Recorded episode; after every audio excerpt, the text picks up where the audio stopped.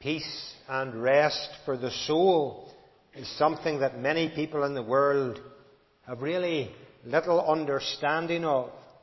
Such is the way in which Satan has blinded the minds of so many people that they don't even realize that they ought to be disturbed in their soul because they have no peace with God and that they face a day of judgment where they have no hope.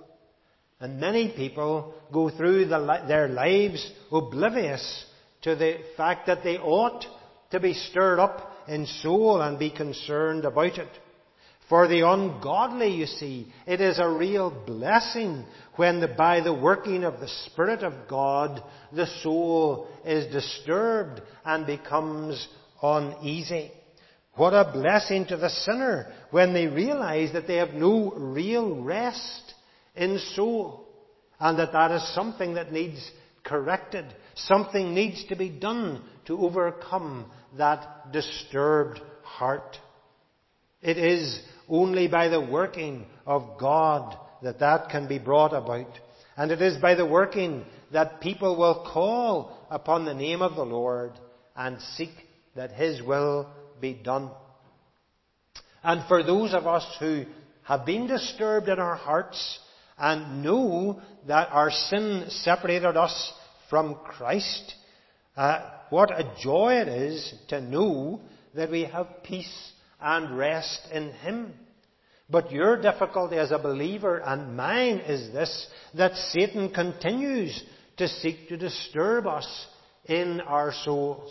He is our enemy and he is out to bring us to be disturbed at every possible way. He wants to affect us in such a way that we feel as though we are not at peace when we should have peace with God. So often the soul is disturbed even for us, our own hearts, by the wicked people around us. Those who mock or criticize. Those who want to pull us down. Those who make a, a laughing stock of our faith. They're telling us, you see, that what we believe is worthless. They want us to, to think that somehow our God is not real and they want to plant all the seeds of doubt that might disturb our hearts. And when we allow ourselves to be hampered by such sinful thoughts and activities, we can be disturbed. Our peace with God comes and is disturbed. And that's why we see uh, that we need to address all of those issues. And perhaps we need the words of the psalmist in Psalm 116 from verse 7, where he says, Return to your rest, O my soul, for the Lord has dealt bountifully with you. And here is something that we all need again and again. The psalmist focuses our thoughts. We should return to God and find rest for our souls in Him because he has dealt so bountifully with us. And that may be the text that we take out of this whole psalm as we want to open up this portion of God's Word and consider it today. But the theme is rest in God's goodness. And as the psalmist says, be at rest once more, O my soul, he is really saying and understands that there has been a time when he's been disturbed. Even if he had rest before, something has unsettled him. And so he needs to return to that place of rest. And he comes to the source of his rest, and it is in the Lord. And why in God? Because God has been so gracious to him. And how is he going to, what is the outcome or the result of that? Well, we will find that at the end of the psalm where we know and see the result of the rest. He will pay his vows. He will be a servant of God. And so, first of all, I want us to take time to think about the need for rest. The need of rest for the soul. The psalmist speaks about being at rest again. Something has disturbed him. Something has occurred that unsteadied his rest, his peace with God. And we can see this in the previous verses because there he speaks, as we read, of the, the pains of death surrounding him, the pangs of Sheol laid hold of me. I found trouble and sorrow. So here is a man who is troubled because death itself has surrounded him. Not perhaps that he, anyone near him has maybe died. That could have been the case. That can disturb our souls. But that something grasped hold of him and even took him towards death. It may have been some physical malaise, some illness, and it unsteadied his faith, the very cords of death. But perhaps even more than that, it was some sinful thing that had been brought to his attention. And he recognizes that sin is the very cord of death. For we remember that sin is, brings death. Sin is the, the very thing that brought death in the, into the Garden of Eden. And so he has been unsettled. He has been aware of the pains and cords of death entangling him, the very grave right there. And that has burdened him. That has troubled him and unsettled his peace with God. And so, what did he need? He needed to return to his rest. He needed renewed rest. If we think of applying this to our Saviour himself, and remember, Jesus used these words as the man, the God man, the Son of Man on earth, surely there were times when he was disturbed, not in the way we might be disturbed, but surely as the cords of death took hold of him, as he faced the prospect of going to the cross. Surely there was some sense in which, as a man, he was uh, an anguish and sorrow. He wept tears there in the Garden of Gethsemane as he prayed that that cup might be taken from him if it may, if it might be possible. And yet, always not his will. Not my will, he cried, but the will of the Father be done. And surely his soul was in anguish as the cords of death took hold of him there at that point. Death that came as a result of sin. Not his sin, but your sin and mine. And Jesus Christ could sing these words and think of these words applying to himself. For he knew the very grave was coming. Yet the Lord was gracious. He needed rest. I wonder what your experience has been. Has there been something to distress your soul? David describes it here in verse 8. O Lord, you have delivered my soul from death, my eyes from tears, my feet from stumbling. And that's how he saw the thing that disturbed him. He was stumbling. There were tears. It might have been some death in the family. It may have been some other issue. It may have been a stumbling into a sinful activity.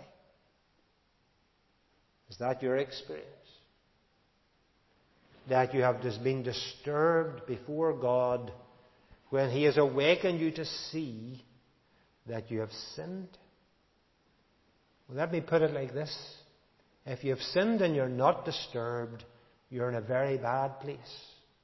If you have sinned and don't problem, then it's time you wakened up.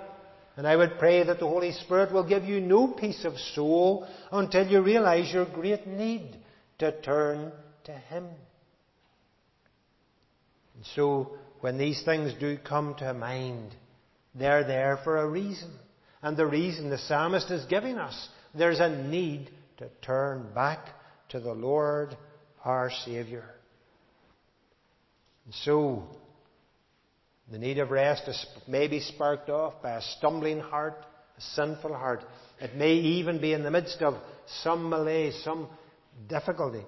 Perhaps it is even a mind where we just can't think right. We get downcast and downhearted and disturbed in our minds. And we know we're not right with God either. And that stumbles us, it pulls us down. The need is there to return to the source of rest. And so we want to secondly look at the source of real rest. The psalmist is able to say to his soul, be at rest, or return to the rest. And the second half of the text gives us the great reason. Why? Because the Lord has been so good. The Lord has given you so much. He has dealt bountifully with you. And that's the source of our rest. We come to the living and the true God. Because He is God and because of what He has done. And as we think about the source of rest, as we think about God as the one in whom we can and will have peace, we discover in this psalm how that Lord has given rest to this His servant. And we want to think about the, what the psalm says here about how he knew God to fully help and how that was a peace to him. Because God was the true source of his comfort. First of all, we just note that the Lord heard his cry. That's how the psalm opens, isn't it? In verse 1. I love the Lord. Why? Because he has heard my voice. He heard my cry for mercy. Friend, that should give you a real peace to the soul. To know that your God hears your cry. Verse 2 tells us that he turned his ear to me. And his response to that is, I will continue to call upon God because he's one that listens. He opens his ear and listens. What a contrast so often to what happens in our world. People go to someone in authority, they make their petition, they cry out for something to be done about some matter, and nothing happens. They come away disappointed time and time again. No one is listening.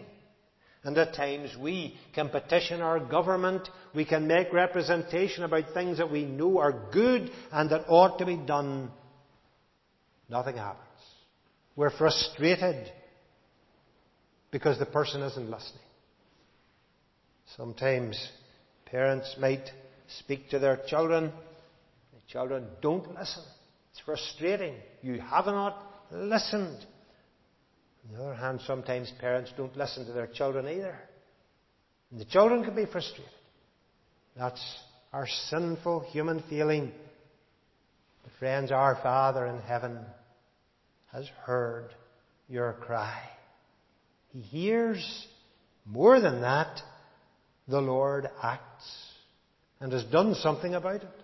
The petition that you bring to Him isn't empty or will not go unnoticed. I love the Lord, the psalmist because he, for he heard my voice, he heard my cry. It wasn't just a matter of words going into his ears, as it were. He had actually done something about it. He had acted for the psalmist. And when you cry out to God, if you are yet in your sin today, if you're without Christ, when you cry out, He will hear your cry. If you're serious, if you really want to be at peace with God, when you cry to Him, He hears. Has sent Jesus Christ to satisfy. This is the source of the rest of the soul. When we as believers come again to God and cry out, Lord, I know I've failed you hundreds of times in the same way, and I'm a miserable sinner. Forgive me. He hears our cry. Think of the stress of the soul of Jesus. Think of him there facing the cross. He cried out, Father, if you are willing, if it's possible, take this cup from me, but not my will, but yours be done. And the Father heard. And the Father did do His will. Christ did suffer on the cross. But He also rose victorious over sin, and the grave, and death. And so His cry was heard. But He still had to go through it. And sometimes we cry, Lord, remove this problem. Take away this consequence of my fault. God hears. But He will give you the strength to deal with it. He may not remove it the way you want, but He certainly will give you the strength to do His will. He hears. What a consolation for us. Secondly, the Lord is gracious and full of compassion. He is a God who is gracious, compassionate, long suffering. And you see, whenever we speak about compassion, it's not an inactive. The Lord looks down in true compassion and is moved and is willing to act on man's behalf.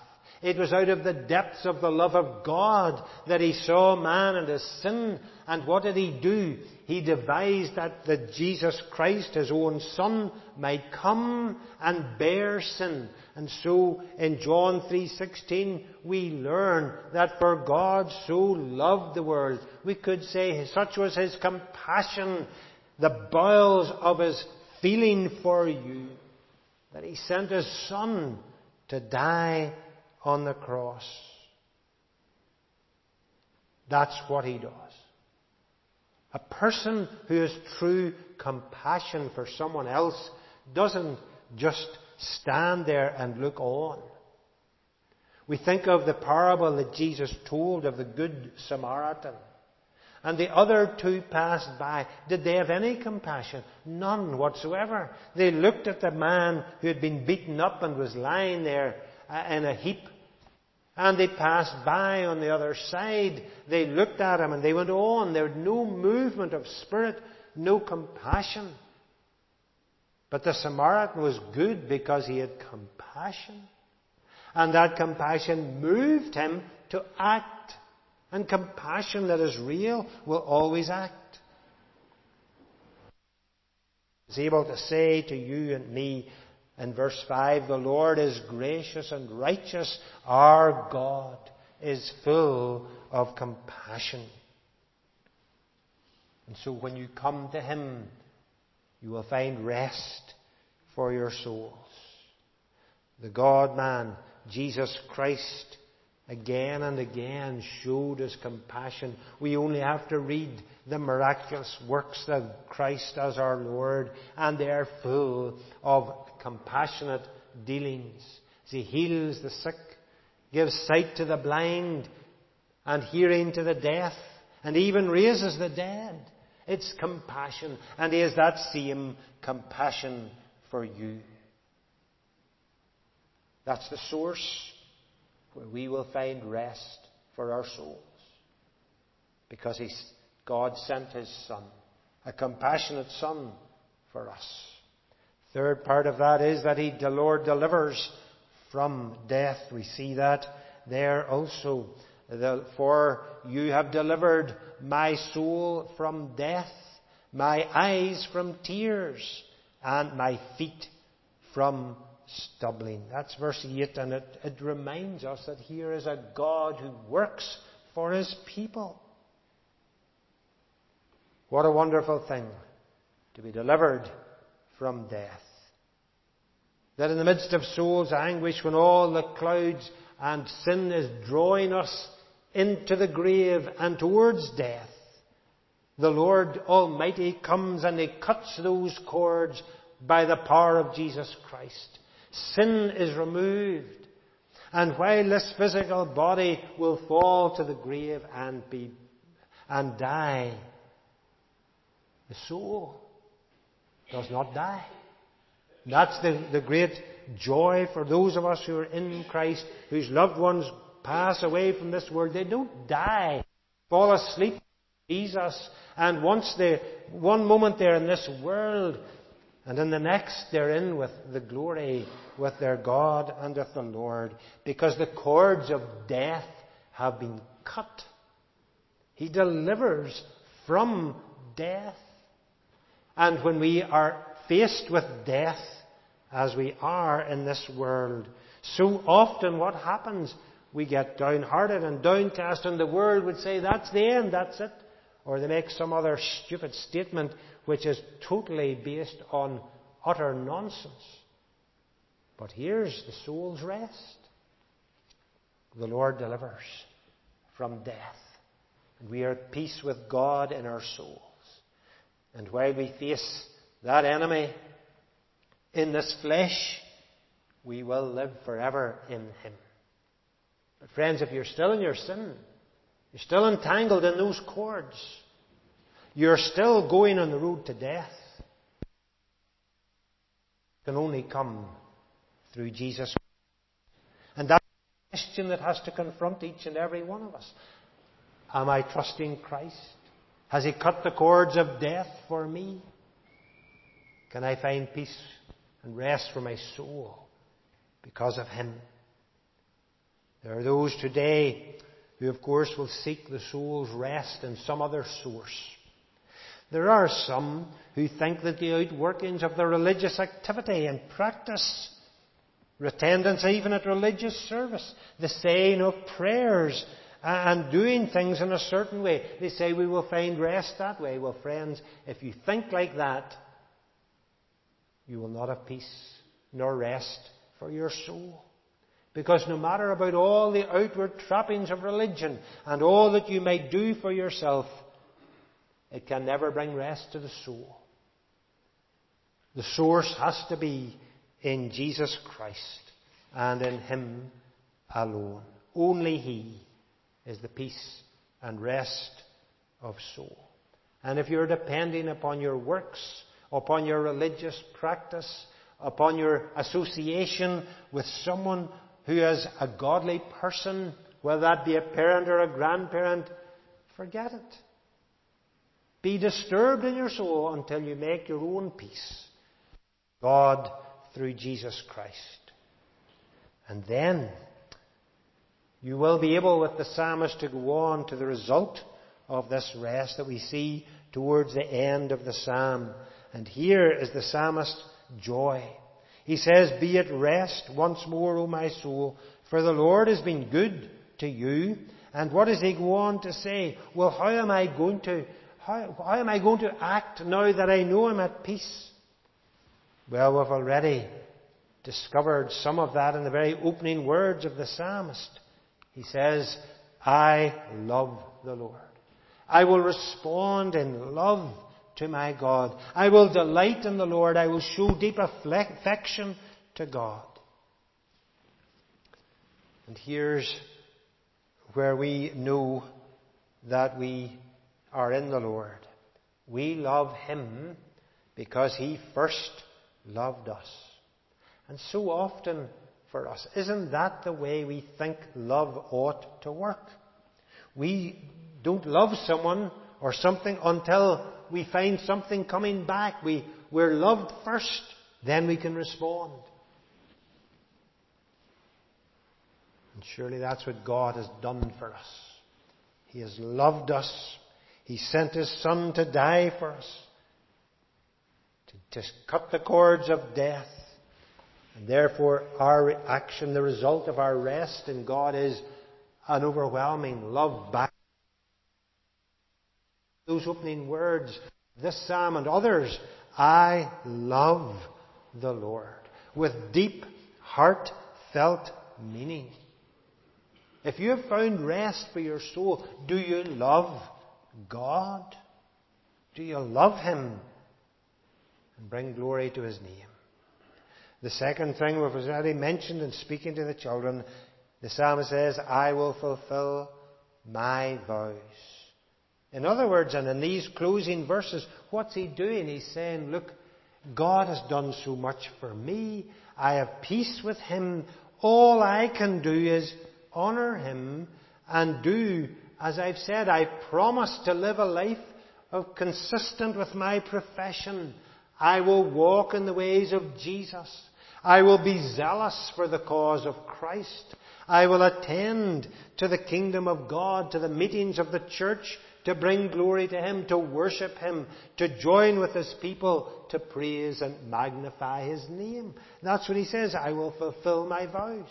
And friends, when you come into the membership of the church, you've, you've made a vow. Your vow is that you will live a life consistent with your profession, and that takes in the worship of God, the joining together to honour Him, and every part of your life lived to the glory of God. Why? Because you have peace for your soul in Christ. And the result of that ought to be only when I'm doing His will, honouring and serving Him. Whether that's in my workplace, in the shop floor, in the office, or in the social gatherings I'm in, my whole life is for Christ because He has given me rest. And the result of that rest is I must do His will. Otherwise, I'll be disturbed. Otherwise, I won't have peace. Otherwise, those cords of death will begin to entangle me again and disturb me. And I don't want that. Of course, that ties in with what he says again. He says, I am the Lord's servant. He speaks about being the servant of God and honouring God, and it's no covering every detail of these verses. They're there, but he says, I will fulfill my vows to the Lord in the presence of his people, in the courts of the house of the Lord. You see, he's among God's people, faithfully serving God, honouring him. He is the servant of God. Are you showing a result of a soul that is at peace with God? The Lord Jesus Christ was at peace with his Father. He rested in the Father. He was confident in the Father. He went to the cross because of his peace with the Father. The result of his utter complete, complete being with God was that he went through death for you and me. He was the obedient servant. He did not consider equality with God something to be grasped, but he became servant. And if you have peace with God, you too must be the servant of God to bring glory and honour and praise to his name. Here then in this psalm, we've thought about the rest that we need in God's goodness. Rest for the soul. Is your soul disturbed? If you're still in your sin, I pray the Holy Spirit will stir you up and give you no rest until you come to Him who alone is peace for the soul. Him who loved you.